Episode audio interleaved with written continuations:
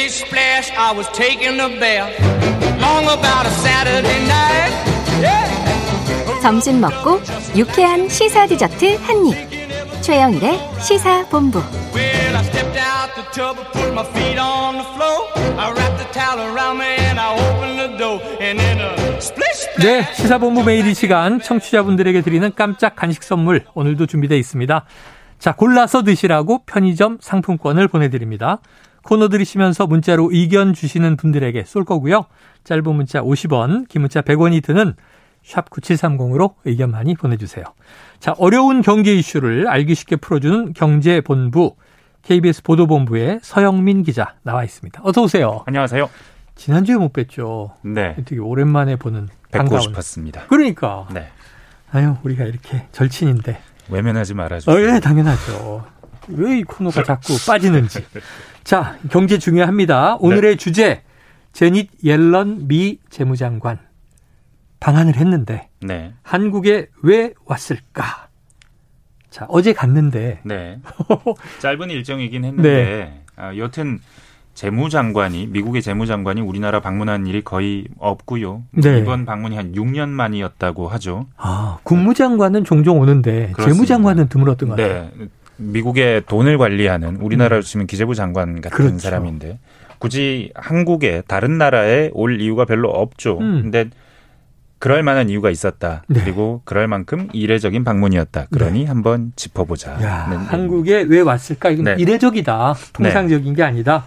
자, 옐런 장관의 방한 전후 보도들을 보면 원래 나라 올 때는 네. 대북 제재 논의할 거야. 뭐 이런 얘기를 했었는데 그러게 오는 논의도 날안 했고 네. 그리고 우리 기대는 통화 스와프가 좀 한미 간에 되지 않을까. 네.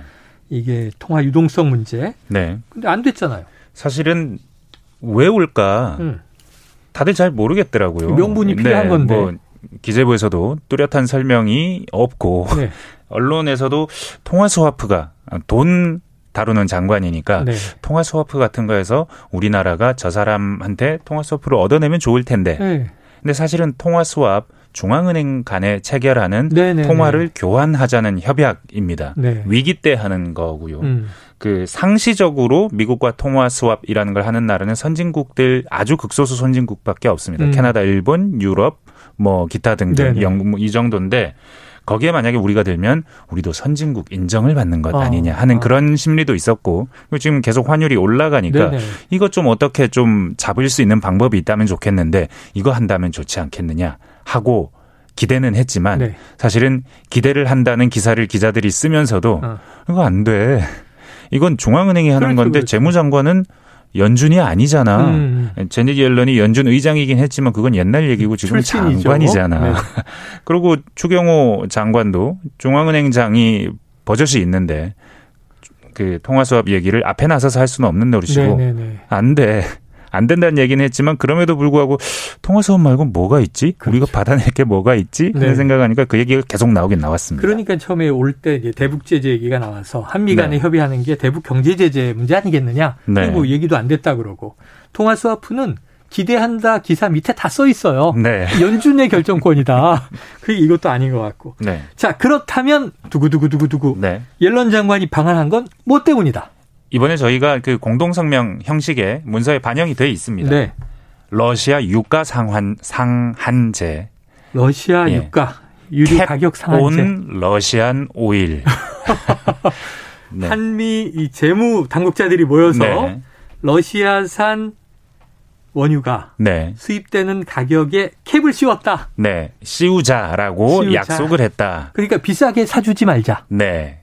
지금 현재 우리나라가 지난달 보니까 러시아 기름을 적게 사긴 했는데 네네. 단가는 111달러였습니다. 배럴, 5월달 배럴당. 5월달 기준으로 최근에 산 네네네. 가격이.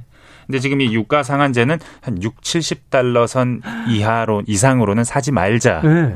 전 세계가 이렇게 합의하자 아. 하는 종류의 안입니다. 이야, 그럼 얼핏 듣기에 이게 아, 그럼 한미 재무 당국자들이 만나서 네. 러시아 경제 제재를 논의한 거네. 이런 느낌이 확 들거든요. 맞습니다. 근데 이게 지금 그렇게 중요한 건가요? 옐런 장관이 이렇게 유럽 때문에 정도로. 중요합니다. 네. 지금 유럽 더워서 난리잖아요. 아유, 네. 40도가 넘더라고요. 네, 사실은 올 겨울이 되면 또 다른 이유로 난리가 날 수도 있습니다. 난방. 에너지 문제로. 어. 왜냐하면 지금 유럽이 러시아 대러 제재를 발표한 게 5월 달 6차 제재 내용을 보면 네. 석유는 점진적으로 안 산다. 음. 그리고 석유로 만든 제품, 뭐 음. 나프타, 기타 등등 많은 것들 네. 역시 6개월 안에 전면적으로 수입을 금지한다. 어. 이렇게 결의가 돼 있습니다. 네네. 그 시한이 연말이에요. 어. 근데 이게 사실은 불가능하고 지금도 네네네. 꼼수를 써서 이 러시아에 오일이나 가스나 다 수입하고 있거든요. 음. 근데 이걸 거의 불가능한 일인데 만약에 하려고 한다면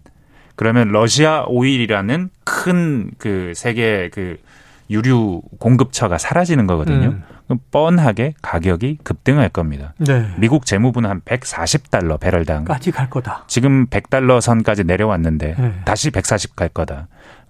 상당수 월스트리트 전문가들은 200달러 갈 거다. 비관적인 사람들은 300달러 갈 아. 거다. 너무 하지 않아요? 그러면 이게 유가 급등으로 끝나는 게 아닙니다. 지금까지 오일 쇼크는 2022년 지금까지 왔던 오일 쇼크는 오일 쇼크가 아닌 거예요. 아이고야. 그때가 진짜 오일 쇼크가 되는 거고 그렇게 음. 되면 인플레가 있고 그러면 미국 연준은 계속해서 금리를 올릴 수밖에 없는 네네네네. 상황으로 내몰립니다. 어쩔 수 없이 금리를 올려야 돼요.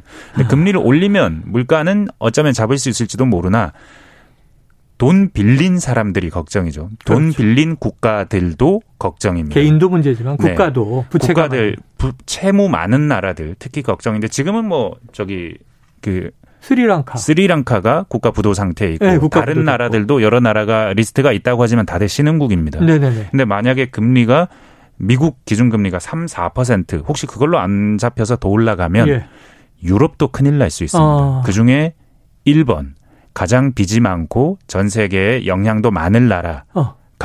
바로 이탈리아입니다. 아, 지금 이탈리아 뉴스 많이 나오죠. 반도 국가 네. 어떻게 되고 있어요? 이탈리아는 왜 그렇게 된 거예요? 지금 일단 드라기 총리, 네네. 총리가 지금 물러날 위기에 있습니다. 지금 음. 오늘 그 신임한 투표를 했는데 투표한 자체는 국회에서 통과가 됐는데 음.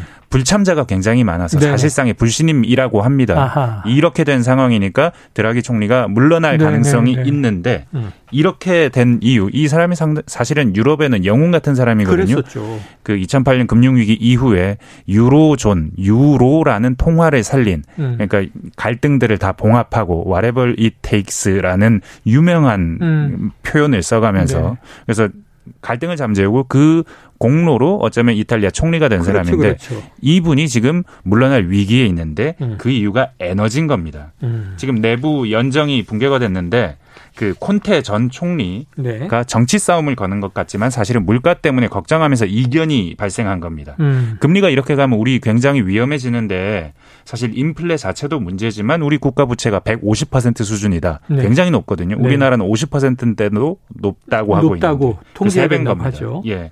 근데 이게 지금 채무 부담이 문제가 되면 세계에 파급을 끼칠 수도 있는 규모의 나라인데 이탈리아는. 그렇죠. 근데 러시아 에너지 의존도가 아주 높습니다. 음. 가스의 경우에는 43%가 가스고요. 이탈리아 에너지는 네. 그리고 그 가스의 43%는 러시아산입니다. 아유. 네, 그러다 보니까 그 콘테 총리, 지- 전 총리, 지금 드라기 총리에 반대하는 쪽에서는 음. 러시아랑 협상하자. 네, 네. 러시아 금수하지 말자. 네. 제재 좀 적당히 해라. 이런 얘기를 하면서 점점 사이가 벌어지는 겁니다. 예. 정부와. 근데 정부는 지금은 EU 통합 된 의견이 중요한 드라기 총리이기 네네네. 때문에 아니다. 제재해야 된다. 제재로 러시아를 음. 압박해야 된다. 이런 상황이 돼서 갈등이 돼서 이탈리아 네. 총리가 물러날 위기에 처했다는 거니까 이 말은 러, 이탈리아가 에너지 문제 때문에 음. 정치적인 위기를 겪고 있다. 이런 얘기. 지금 충분히 이해가 됩니다. 네. 그래서 지금 드라기 총리가 물러난다는 이야기가 나오는데 말씀하신 네. 대로 경제 전문가의 네. 지금 뭐 유로존의 영웅 이렇게 불리던 인물도 네. 이탈리아 경제를 살리기가 어려운 지경이라면 네. 야 콘테 전 총리 정쟁으로 가잖아요. 네네. 국민 불만이 커지면 다른 방식 써보자. 러시아로부터 우리라도 네. 이저 원유하고 가스 받아오자 이렇게 되면 네. 제재가 허물어지는 건데 이탈리아가 위험하다고 했는데 네. 이탈리아만 위험한 게 아닙니다. 또 있어요? 전 유럽이 다 위험합니다. 그러다 보니까 비상사태 계획을 세우고 있어요. 음. 근데 독일이 세우는 비상사태 계획은 뭐냐면 음. 올 연말에 혹시 문제가 생기면 에너지 배급제를 하겠다는 겁니다. 아, 그걸 하려고 대기업 2,500곳에서 데이터를 수집하고 있습니다. 네. 이코노미스트지 보도인데요. 이 내용을 보면 그 수집한 정보를 바탕으로 전체 공급망에서 중요한 기업이 어디인가. 네. 중요한 기업은 에너지 더 줘야지. 어. 만약에 중요하지 않고 필수 불가결 하지 않으면 여긴 에너지를 덜 줘야지. 네네네. 이런 계획을 지금 정부가 짜고 있습니다. 전쟁통이네요. 네. 어, 그러니까 옐런의 발등에 불이 떨어진 겁니다. 이걸 어떻게 해결하나. 음. 유가 상한제로 해결할 수 있다. 네. 유가 상한제를 씌우면 네. 그러면 앞에 말했던 금수 조치, 러시아산 석유를 안 사도 음. 안 사는 상황은 막을 수 있는 거죠. 사긴 사는데 싸게 사기로 전 세계가 합의만 한다면 러시아가 얻는 이익은 적어지고 에너지 인플레이션도 상당히 잠재울 수 있다. 두 마리 토끼 잡는다는 예, 얘기. 얘기는 이해가 돼요. 네. 그러니까 개념은 이해가 되는데 이게 되겠는가? 그러니까 여러 나라가 한 나라를 상대로 약속을 하고 네. 그걸 지켜야 되는데 네. 지금 이 러시아가 막 그 가스관 잠그고 그러잖아요. 수리한다고. 맞습니다. 그럼 막 난리 나고 그러잖아요. 이 금수 네. 조치가 모든 참여자가 약속을 지키면 될 텐데 네. 될까요? 어떻게 보십니까? 일단 러시아가 그 조치가 처, 처해졌을 때 그 가격에 팔겠냐는 음. 다른 문제고요. 네. 일단 지금은 약속을 만드는 자체가 중요한 겁니다. 음. 근데 각국의 이해관계가 현실적으로 많이 달라요. 다르죠. 특히 이 전쟁 이후로 러시아산 원유를 많이 수입하기 시작한 인도 음. 입장 다르겠죠. 네, 네. 중국은 미국하고 이해관계가 근본적으로 다른 나라입니다. 네. 그러니까 중국, 인도는 다를 수 있고, 네. 근데 우리나라 입장도 음. 애매합니다. 이번에 음. 약속을 해주긴 했습니다만 그렇게 하도록 노력하고 앞으로 잘 협의해 보자라는 음. 것인데 혹시 러시아가 우리를 고깝게 봐서 네. 우리가 안 산다고 한 게 아닌데도 안 주면 어떡하나. 아, 안 팔아. 네, 사실 우리나라가 지난 2020년 1월부터 지금까지 다 합하면 한 5% 네. 정도를 러시아에 의존하는데 안 팔면 어떡하냐. 기업들은 어떡하나. 유럽도 사실은 원칙 합의는 음. 했는데 진짜는 어떻게 되나. 전반적인 조율이 필요한데 이걸 하겠다고 옐런 재무장관이 일본에 먼저 갔고 음. 그리고 G20에 참여했고 우리나라 온 건데 G20에서는 실패했어요. 합의 만드는데. 네. 상당히 어려운 복잡한 상황입니다. 자, 지켜볼 상황입니다. 올 겨울 오일 쇼크가 또 걱정이 되는 소식이네요. 네. 자, 오늘 경제본부 서영민 기자와 함께했습니다. 고맙습니다. 감사합니다. 자, 편의점 상품권 받으실 분은요. 1930-4253-3614 6939-7524님입니다. 맛있게 드시고요. 오늘 최영일의 시사본부 준비한 내용 여기까지입니다. 저는 내일 금요일 오후 12시 20분에 다시 찾아뵙겠습니다. 청취해주신 여러분 고맙습니다.